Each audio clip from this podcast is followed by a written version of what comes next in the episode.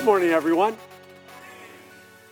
So, wow, it's uh, it was slammed at, at the nine, and last week there was standing room only at the eleven. I think it kind of shifted over to the uh, uh, the the nine, and uh, so very cool. Plenty of seating um, uh, today, so very very good. So, hey, uh, we are starting a new series called Dangerous Prayers, and the reality is just i think um, at least i can speak for myself but i probably uh, you probably all have a collective experience. Sometimes our prayer life is pretty soft.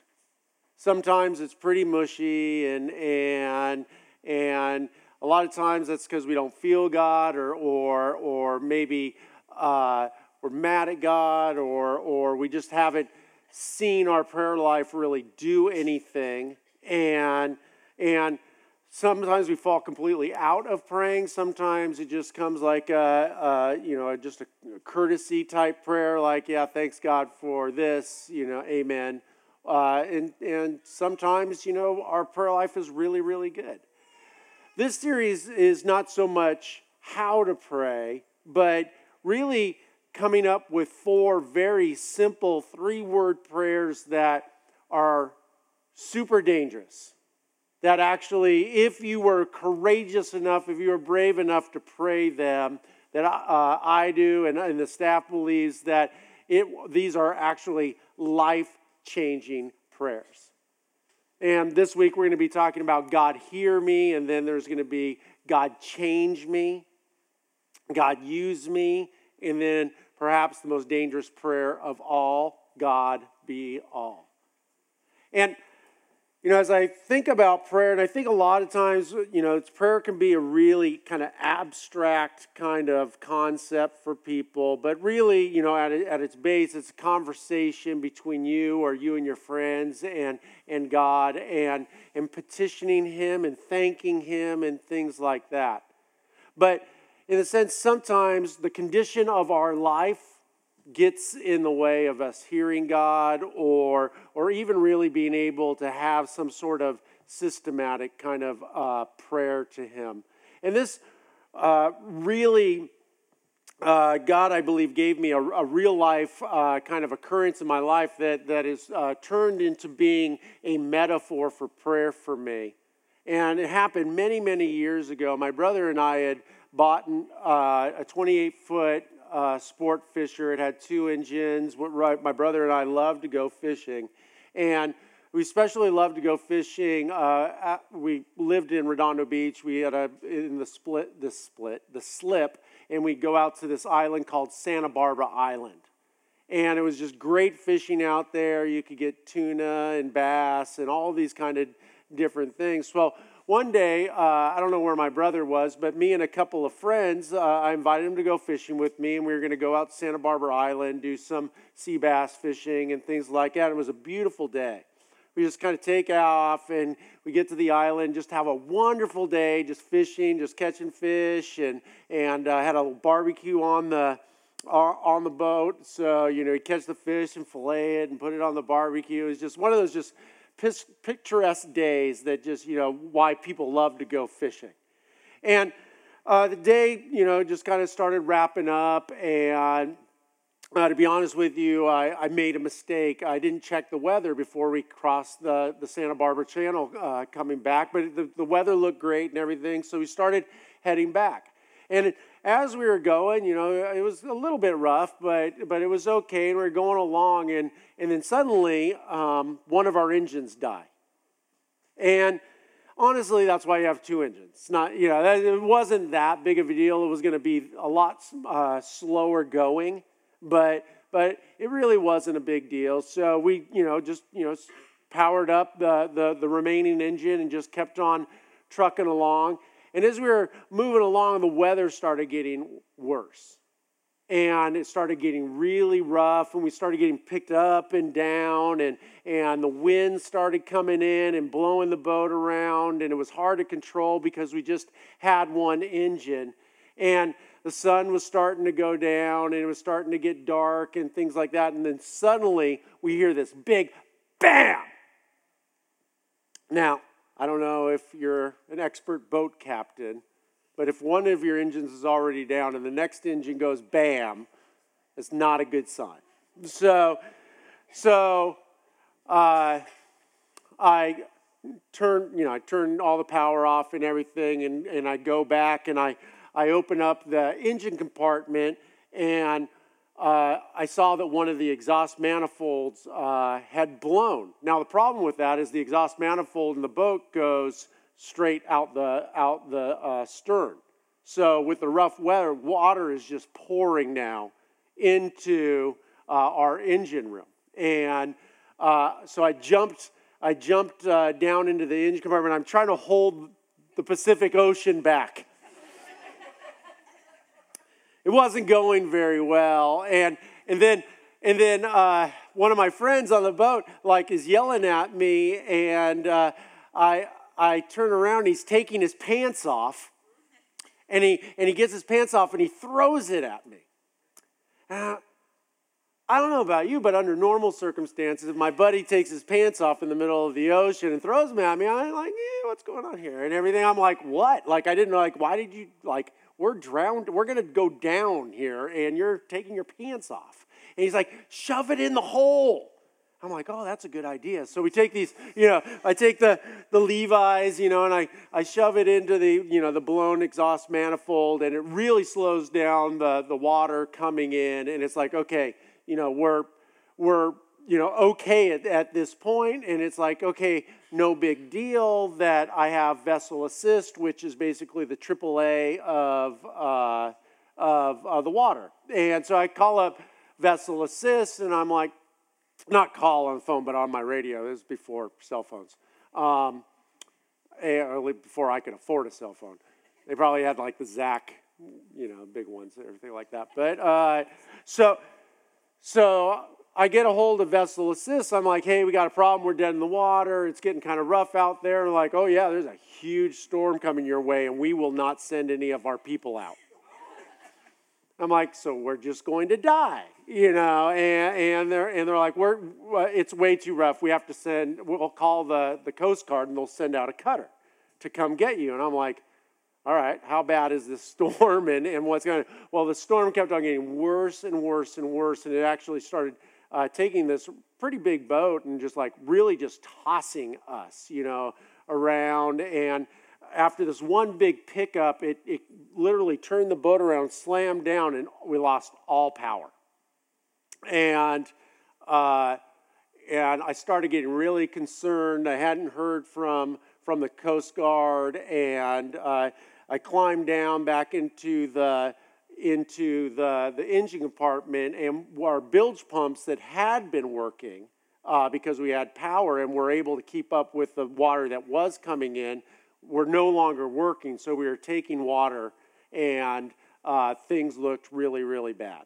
So no power, winds really bad. So I have a backup uh, handheld uh, radio, and I get on the radio and, and I say three words that uh, a boat captain never wants to say Mayday, Mayday, Mayday. We're going down. We need help. And Fortunately, uh, I got some static and could kind of tell that it was the Coast Guard, and they said, Yeah, yeah, we're coming. And I'm like, You guys got to hurry because it is a bad situation.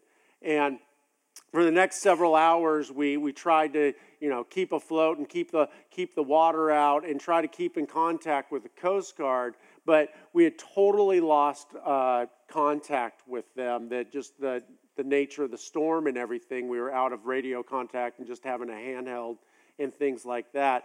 And every so often, we would see a light on the horizon, and uh, we were excited, like, all right, they're coming in, they're coming in. And I'd jump on the radio and try to get a hold of them, but there was nothing. And then the light would go away, and then I'd jump back on the radio, and we'd see the light again. This went on pretty much throughout the night until finally they, they came and they hooked us up and and, and they rescued us. They pulled us back to, uh, to shore.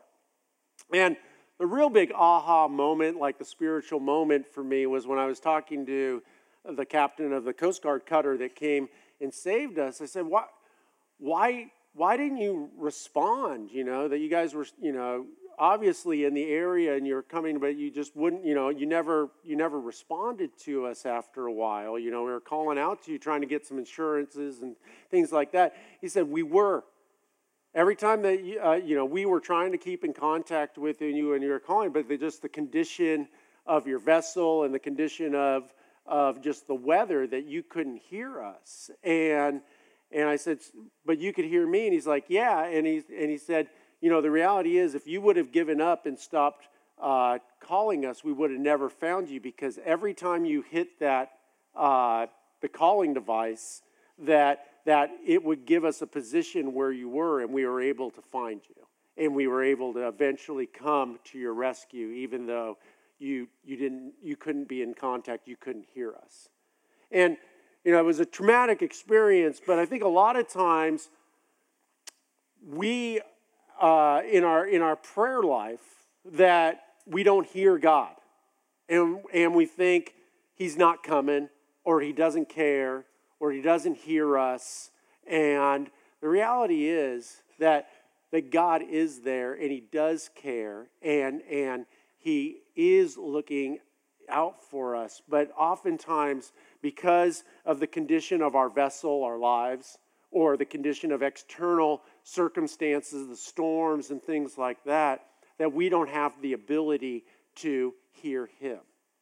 And I think this is important, especially as we talk about uh, the dangerous prayer today of God, hear me. Because so many times, you know, the condition of our vessel, the condition of our life, we don't know if God can hear us or not.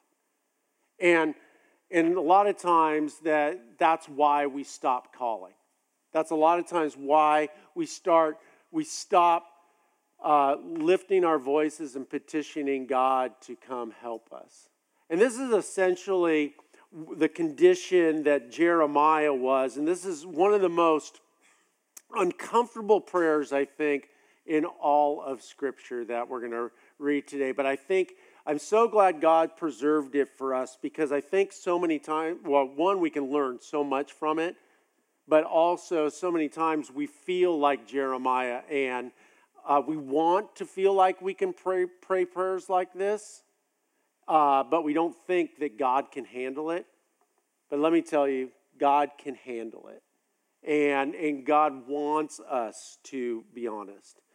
So if you turn to your Bibles to Jeremiah chapter 20 and verse 7, Jeremiah starts out and says, O Lord, you misled me, and I allowed myself to be misled. You are stronger than I am, and you overpowered me. Now I am mocked every day. Everyone laughs at me. When I speak, the words burst out violence and destruction, I shout. So these messages from the Lord have made me a household joke. But if I ever but if I but if I say I'll never mention the Lord or speak his name, his word burns in my heart like fire. It is like a fire, it is like fire in my bones. I am worn out trying to hold it in. I can't do it. I have heard the many rumors about me. They call me the man who lives in terror. They threaten, if you say anything, we will report it. Even my old friends are watching me, waiting for a fatal slip. He will, tra- he will trap himself, they say, and then we will get our revenge on them. I love the beginning of this prayer. I mean, think about this God, creator and sustainer of the universe, creator of you and me, and going right up into the throne room, right up to God, and say, God, you misled me. God, and you know what? Not only that, I'm mad at you, but I'm mad at myself because I let you mislead me. But the reality is, he goes on and says, But you're stronger than me, and then you overpowered me. You know what? Basically Jeremiah is going, God, you called me onto this path. You called me to be your messenger. And I thought we had a deal. I thought that I was going to be your messenger and I was going to, you know, you were going to protect me and you were going to make things all, you know, really nice and, and fluffy and, and easy going for me. But you know what instead has happened? I have become a household joke. I'm doing your calling, and people are making fun of me. And not only are they making fun of me, but they are waiting for me to mess up so they can attack me. And he is very upset about this. He is giving God both barrels and just saying, Really, God? Like, look, it's not like there's a big long line of people here wanting to serve you. And this may be a reason. FYI. And I love this prayer because I, number one, I believe and know that God can handle our honesty. But also, it is a great starting point.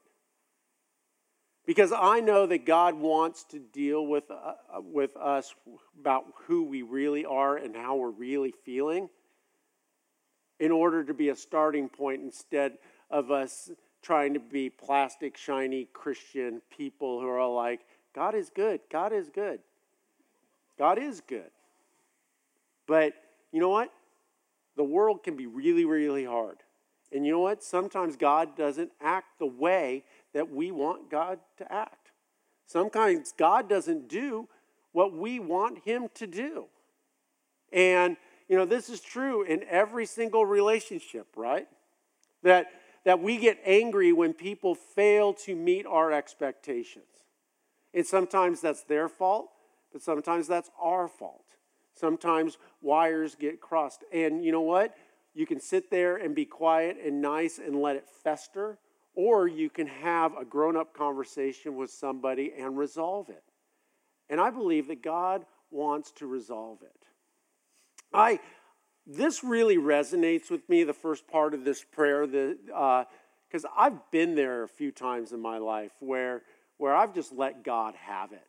I remember you know, the first year or two of uh, uh, here in Tallahassee when I moved here with, with my family was really one or two of the, the most lonely, miserable, kind of relationally miserable uh, times of my life. I didn't really have, I left all my friends and family.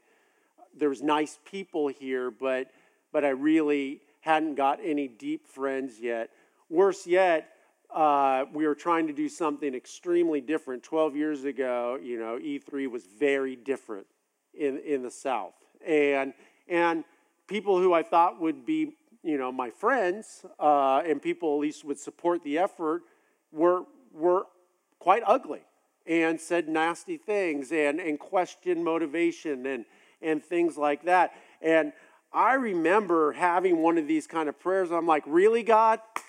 You called me from Los Angeles to Tallahassee, and I have no friends that not only do I have my peers think, you know, you know, are don't trust what we're trying to accomplish and what we're trying to do. And you know what? I feel like everybody's waiting for me to, you know, to mess up so they can, you know, kick me out. And it was just one of these things, you know, and it was one of those moments where God's like, look, are you he- do you trust me?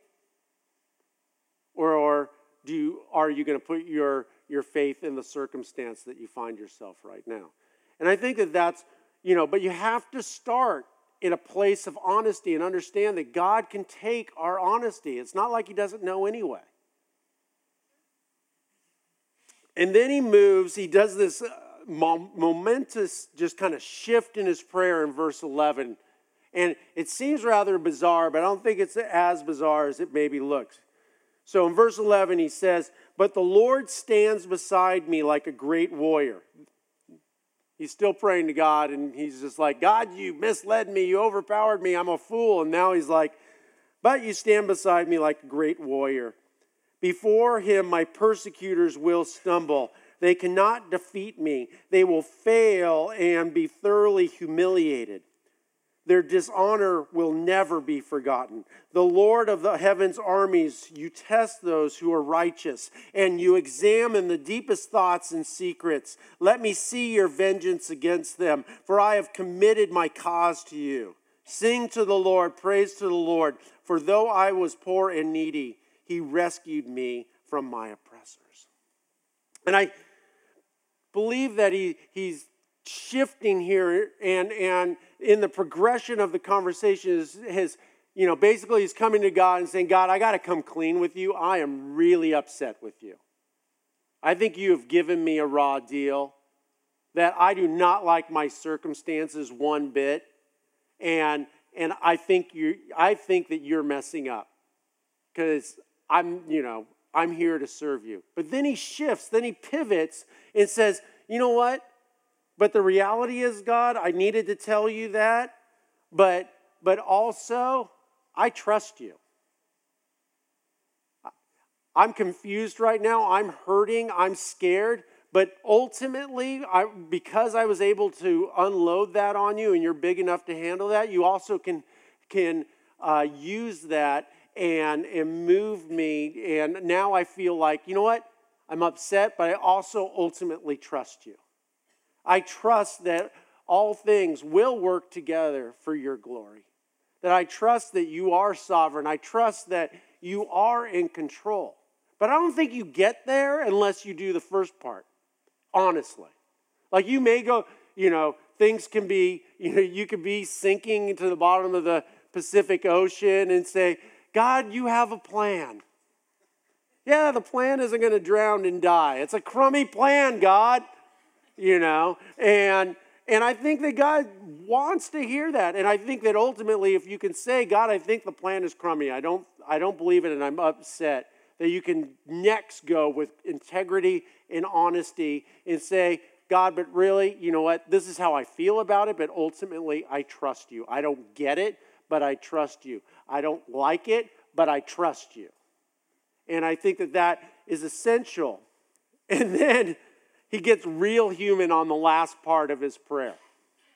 And I actually, uh, I think that this is probably the most important prayer ever recorded, this, this section. In verse 14, he says, Yet, yet I curse the day I was born. May no one celebrate the day of my birth.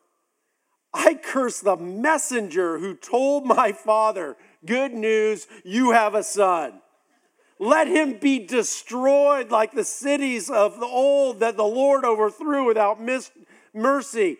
Terrify him all day long with battle shouts because he did not kill me at birth. He's upset.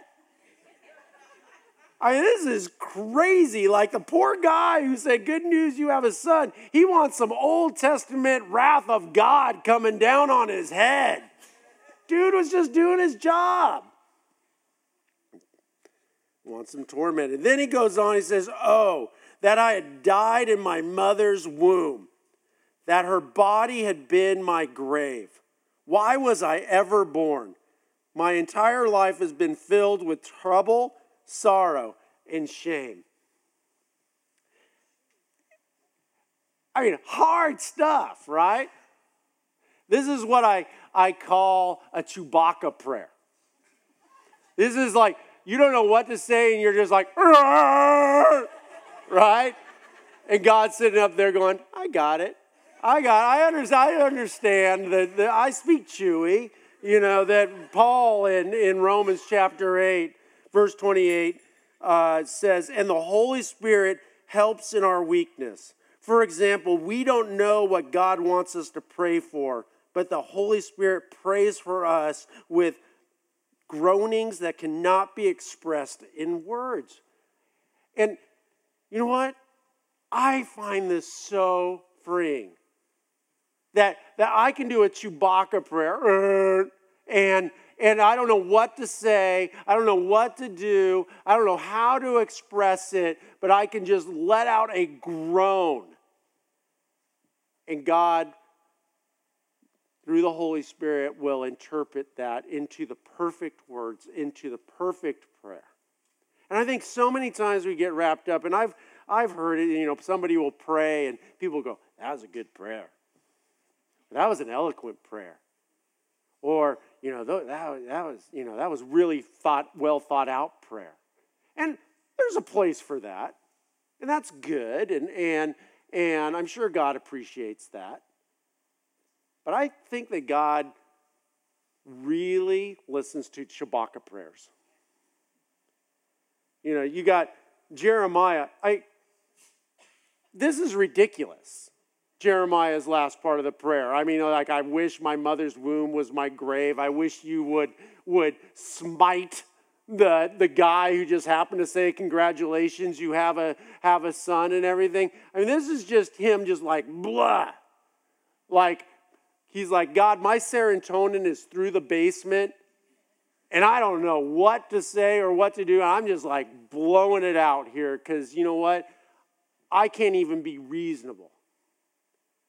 And God's sitting there and saying, You know what? I hear you.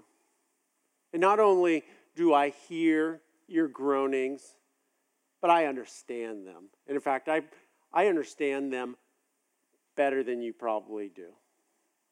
And I can interpret that because, you know what? I am here for you. And you know what? I will. I will hear and interpret, and I am here for you. And I think as we start in this series, as we, we start in this, in this four weeks, as we look at these different prayers, I believe this is the perfect starting point. That we have permission, and not only permission, but God desires for us to communicate to Him in this way. That God is large enough for you to walk right into the throne room, poke Him in the chest, and say, you know what? I'm really pissed off at you. I thought we had a deal. I thought, you know what, if I followed you, I thought if I tithed, I thought if I served, I thought if I followed Jesus, that my life was going to be all sex and caviar. And God says, I can take that. You know what? It's not going to be. But you know what? I'm glad that we're at this starting point. I'm glad that you love me and trust me enough that you could be honest with me. And I'm sorry that you were told something that wasn't true, and now we have a starting point to go forward. And then hopefully, after we get to that starting point to go forward, that, you know what? That, hey, you know what? We can get to and say, you know what, God, thank you for letting me get that off my chest. Thank you for me being able to say things that that maybe most you know most of the time I don't think I should say to God, Creator of the universe. But thank you for being big enough to hold, handle that. And also, I just want to let you know, God, for my serotonin dips again, that I trust you. And then also, I mean, I love the ending of this prayer because it doesn't resolve, right? It doesn't resolve in the way that you think, okay, you know, Jeremiah's doing good now. Now, Jeremiah is, you know, God's going to come and they're going to go skipping hand in hand and everything's going to be okay. No, he turns back around after that and is like, you know, doing the chewy prayer. And what I hope is we, as we start this series, that we can pray this very dangerous prayer together. That, that we can go to the throne and be like, God, I just need you to hear me. I'm really upset about this. I don't understand why you allowed this in my life. I don't get why this is this is going on and I am just flaming mad.